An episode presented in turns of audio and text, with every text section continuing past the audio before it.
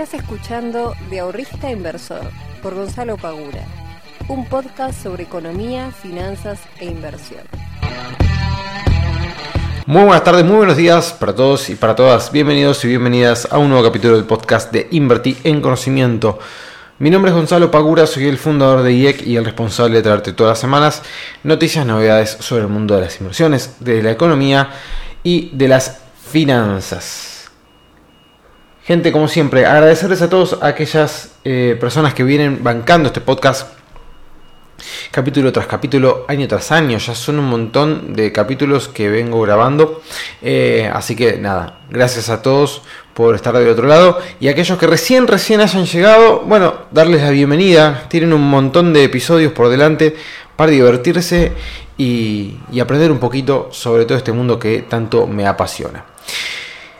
Gente querida, hoy vamos a estar hablando bueno, siempre, creo que siempre digo lo mismo, de, un tema muy interesante, pero bueno, vamos a, vamos a guardarlo para dentro de unos minutos más adelante. Em, hay una noticia que quizás algunos los ponga contentos, que es el tema del cambio en ganancias, que el piso sube hasta 280.792 pesos desde junio, sueldo bruto. Así que ese va a ser el nuevo piso de ganancias desde el mes de junio. Así que aquellas personas que tengan eh, un sueldo bruto eh, en, esos, en esos montos, bueno, sepan que van a tener un beneficio en el, ¿cómo se llama? Al no pagar ganancias con sus sueldos. La verdad es que eh, con los sueldos que hay hoy en día, 280 mil brutos, creo que queda por debajo de, la, de la media acá en el país. 280 mil brutos son un poco menos de 1.500 dólares, me parece. Qué increíble, ¿no? Qué increíble. Menos, a ver, esperen que voy a sacar la cuenta. 280 mil dividido, vamos a ponerle aproximadamente. Y sí, más o menos unos 1.350 dólares. Qué cosa increíble, ¿no? Este, 1.350 dólares. Y una persona que cobra 280 mil pesos por mes, estamos hablando de una persona que tiene un buen salario. Así que bueno, este, más allá de eso, sepan que van a estar, eh, no van a estar pagando ganancias aquellos que estén por debajo de ese, de ese importe a partir del mes de junio. Después tenemos que Elon Musk anunció que SpaceX aceptará Dogecoin como criptomoneda, este, perdón, como pago, medio de pago, y la cripto saltó un 10%, mientras estamos teniendo en este preciso momento a Bitcoin y las demás criptos cayendo. Es impresionante el, golpe que viene acumulando el mundo, el mundo de las criptos, porque encima eh, estos últimos días viene repuntando lo que es el Standard Poor's, así que en ese sentido venimos teniendo un buen eh, rendimiento. un buen rendimiento. Viene repuntando después de haber hecho un soporte. Justo ayer, em, justo ayer había hecho la, la charla con los miembros de la academia, en donde hablábamos de, de lo que podía llegar a pasar con el Standard Poor's y estábamos viendo que estaba tocando un soporte y que podía llegar a repuntar desde acá. Así que esperemos que, lo haga con los objetivos planteados. Pero eh, hoy repuntando Standard Poor's, ayer repuntando, mundo cripto parece todavía no reaccionar y tenemos a Bitcoin por debajo de los 29 mil dólares. Lo cual lo pone en una situación bastante delicada, sinceramente. Eh, no es para asustar ni nada por el estilo, pero Estamos en un momento que se viene lateralizando desde la última baja eh, fuerte, digamos, hace más o menos unos 20... A ver. No, un poco menos, unos 15 días más o menos, hace dos semanas, eh, que se está moviendo más o menos siempre al mismo rango de precios, entre los 30 a los 28 aproximadamente, un poquito más, un poquito menos. Em, pero la, verdad es que no, no, está teniendo muy buena pinta, eh, porque los últimos días viene lateralizando, pero más para abajo que para arriba. Por lo cual tenemos que tener cuidado y sinceramente, sinceramente, si estamos rompiendo estos, estos precios, no hay mucho, mm, no hay mucho soporte que podamos llegar a encontrar realmente. Eh, por un soporte fuerte. Podríamos llegar a tener algo ahí por los, por los 20 mil dólares, que es, digamos, aquel máximo histórico famoso, donde luego de, de llegar que fue en 2018. Después se hizo torta para abajo. Así que lo tenemos en los 20.000. Pasa que los 20.000 para Bitcoin es una caída del... Ta, ta, ta, ta, más o menos un 26%, o sea que es bastante, bastante, bastante. Esperemos que no, esperemos que empiece a repuntar desde acá, pero um, todavía realmente no se puede cantar victoria. El Standard Poor's Medval hoy tuvieron un buen día, ya les digo, empezó a repuntar y el dólar hoy bajó nuevamente. Eh, ¿Cuánto cerró? Está en 206 para lo que es el, el blue. Así que, y tenemos el solidario en 205. Así que tenemos el solidario y el blue casi, casi al mismo, al mismo valor. Así que aprovechó el Banco Central y salió a comprar reservas.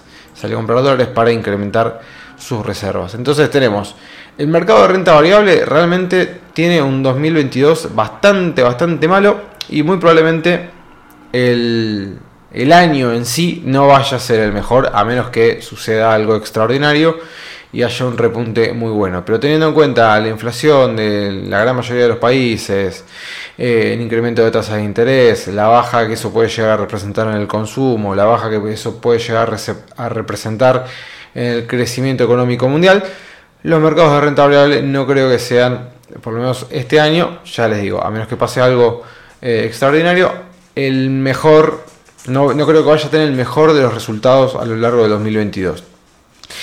Em, por lo tanto, y encima si nosotros miramos, por lo menos acá en Argentina, está subiendo mucho lo que es la renta fija, buscando resguardar sus pesos o sus dólares en instrumentos de renta fija que te pueda dar un rendimiento conocido eh, de antemano y disminuir un poco el riesgo en lo que es renta variable. Si bien aquellos inversores institucionales y los peces pesados Obviamente que están metiendo y aprovechando este tipo de bajas para poder comprar más barato y para poder ir acumulando de a poco.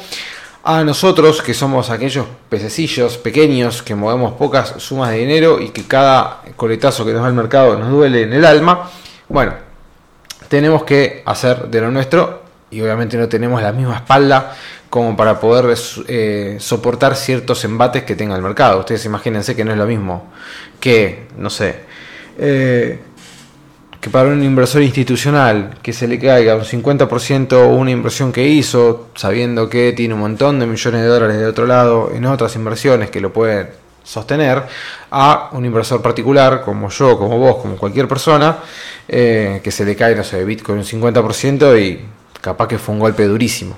Este, entonces, y tampoco tenemos la misma capacidad de poder decir, bueno, aprovecho la baja y le meto, le inyecto un millón de dólares. No, no, lo tenemos. Eh, por lo menos yo no tengo un millón de dólares para meter en, Bitcoin ahora.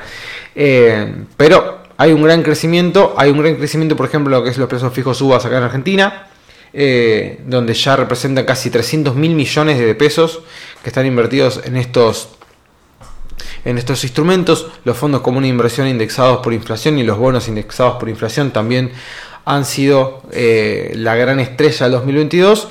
Por lo cual, acá en Argentina en este momento particular se está viendo una, una gran cantidad de inversores que están buscando este tipo de resguardos y quizás para el 2023, ya en años electorales, podemos llegar a ver si una eh, mayor dolarización de lo que es la cartera. ¿Por qué? Y bueno, porque generalmente en los años que son eh, de elecciones vemos que hay una mayor dolarización de la cartera para poder resguardar de cualquier salto eh, especulativo que pueda llegar a tener el dólar en función de quién pueda llegar a ganar o perder las elecciones. Todavía no me voy a poner a hablar de eso porque falta todo un año entero, este, estamos más cerca del mundial que otra cosa, pero sepamos que para el 2023 puede ser, eh, si es que todavía no lo tienen, una, buena idea empezar de a poco a dolarizar la cartera y, buscar un resguardo a lo que es el tipo de cambio en ese, en ese sentido. El dólar ahora lo tenemos bastante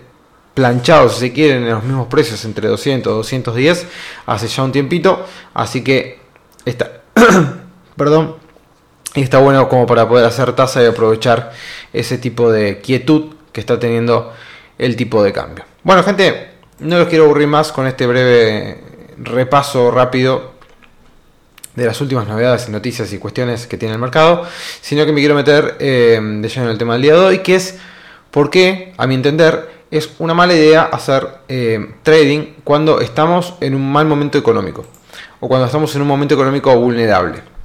Eh, mucho se, se ve, se habla, se dice, se comenta, se escucha.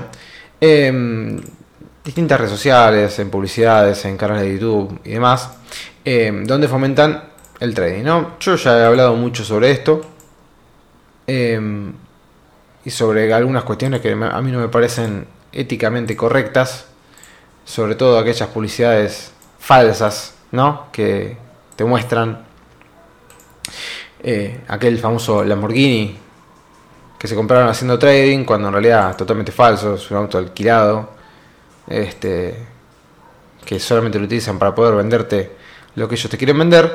Eh, pero más allá de eso, el tema del trading me parece que cuando te encontrás en una situación económica endeble, o quizás no estás pasando por tu mejor momento porque, no sé, te pasó X cosa y, tuviste que, salir a, a, liquidar un dinero para poder pagar una deuda, que no sé qué, que esto que el otro, y buscas el trading y decís, bueno, che, me queda una plata, me gustaría empezar a hacer trading para con esa plata poder eh, maximizarla y poder tener un rédito del otro lado. ¿No? Entonces, ¿qué pasa? ¿O por qué uno podría elegir, por ejemplo, el trading para poder elegir, para poder, eh, para poder elegir, para poder elegir? Qué increíble. Eh, ¿Por qué uno elegiría el trading como opción para poder generar un ingreso en un momento en el que nosotros nos encontramos quizás en una situación que no es la, la mejor?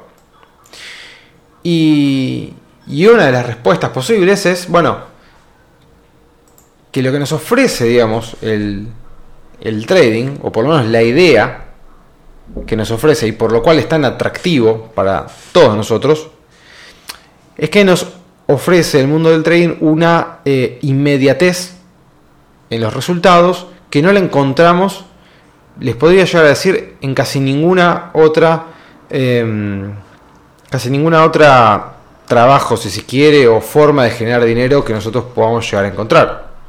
Si a ustedes se les ocurre alguna, coméntemelo, bienvenido sea y lo debatimos. Pero digamos, el trading es tan inmediato el resultado que se ve, sea bueno o malo, que es muy difícil encontrar otra cosa. Más allá de que, no sé, estés jugando al casino. Bueno, quizás si, te metes en algún juego, no sé, yo no juego al póker, pero me imagino que si sos con un competidor y estás compitiendo, también los resultados los ves bastante rápido, ya sea para bien o para mal. Pero digamos, el trading lo que tiene, por ejemplo, es eso, es esa cosa de inmediatez que llama mucho la atención y que encima esa inmediatez puede ser con unos resultados bastante interesantes, sinceramente. Porque no nos olvidemos que el mundo de las inversiones ha avanzado muchísimo, se han metido un montón de ingenieros este, y programadores para crear nuevos y mejores, si se quiere, entre comillas, eh, instrumentos. Eh, y ustedes hoy, por ejemplo, tienen, no sé, estaba viendo, por ejemplo, en Binance que tenés un torneo de trading de futuros. En donde el, premio es de un millón de dólares, una, bueno, en USDT, ¿no? Eh, pero tenés un montón de cosas que se están haciendo que te incentivan a poder meterte en el trading. ¿Y cuál es el problema? ¿O por qué creo yo que no es bueno meterse a hacer trading como una fuente de ingreso en un momento en el que nosotros no estamos muy bien parados. Básicamente porque cada peso o cada dólar que nosotros vayamos a ganar o a perder, nos va a generar una, un sentimiento exagerado o exacerbado de lo que nosotros realmente acabamos de obtener o no. ¿Qué quiero decir con esto? Si nosotros no estamos en un buen momento, porque, no sé, perdimos un trabajo, teníamos dos trabajos, perdimos uno, o no sé, lo que fuere, cualquier este, idea que se les puede venir a la cabeza. Y ganamos un, no sé, nos metimos a hacer trading y tenemos dos días muy buenos en donde ganamos X cantidad, ¿no? Entonces, esas X cantidad para nosotros, en el momento particular que estamos pasando, supongo que ganamos, no sé, 300 dólares en dos días. Y decimos, che, buenísimo, gané 300 dólares en dos días. Eh, me vienen bárbaro. Qué genial. Qué increíble. Mirá la plata que gané en dos días. Yo que justo acabo de perder un trabajo, estoy ganando menos de 500 dólares por día, eh, por mes, ahora gané 300 en dos días. Entonces, ese, ese dinero que acabamos de ganar en tan poco tiempo nos lleva emocionalmente muy arriba. Es una catapulta. Y esa catapulta es peligrosa. Lo mismo si nos pasa al revés, que en ese caso todavía es peor. ¿Por qué? Porque si nosotros en vez de ganar 300 dólares, perdemos 300 dólares, estamos ahora en una situación mucho peor que antes. ¿Y qué pasa? Eso nos va a generar ansiedad, nos va a generar estrés, nos va a generar miedo, nos va a generar un montón de sentimientos negativos que al momento de abrir otro trade los vamos a llevar en nuestra espalda y muy probablemente nos haga tomar malas decisiones al momento de terminar operando. Cuando nosotros no estamos, eh, no quiero decir holgado, pero digamos en una posición que nos podemos dar ciertos privilegios de equivocarnos, de tener algún error, de perder algunos pesos, de perder algunos dólares, para poder poner en, función la máquina de aprendizaje dentro del trading, porque no es lo mismo, ya esto ya lo deben saber, pero no es lo mismo estar haciendo trading con una cuenta demo que trading con una cuenta real. La cuenta demo, si pierdo la plata, la verdad que no me interesa, es una cuenta demo. Entonces yo puedo, digamos, al momento que estoy haciendo mi estrategia, mi estrategia de trading en una cuenta demo, no me corre ningún sentimiento, eh, ya sea negativo o positivo, porque realmente no es dinero, y yo lo sé, por más de que yo diga, me lo voy a tomar recontra en serio, voy a ser una persona que se toma en serio esto y voy a tomar esta cuenta de 10 mil dólares de demo como si fuese plata de verdad. Mentira. Podés ser bastante profesional en, el, en la utilización de esa cuenta y tomártelo de una manera muy seria, pero vos interiormente sabés que esa plata no, no es tuya. Y si la perdés, bueno, la perdés. Chao, a otra cosa. Cuando pasamos a la realidad las cosas cambian no es lo mismo perder eh, mil dólares en una cuenta de demo que mil dólares en la realidad. Eh, y cuando no estás en el mejor momento, si encima perdés dinero, todo se te, se te va a maximizar. Todos los sentimientos y emociones que uno tiene cuando hace trading en una situación normal, vamos a decirle, o bien posicionada económicamente, todo eso se te va a duplicar, se te va a triplicar eh, si no estás en las mejores de las posiciones.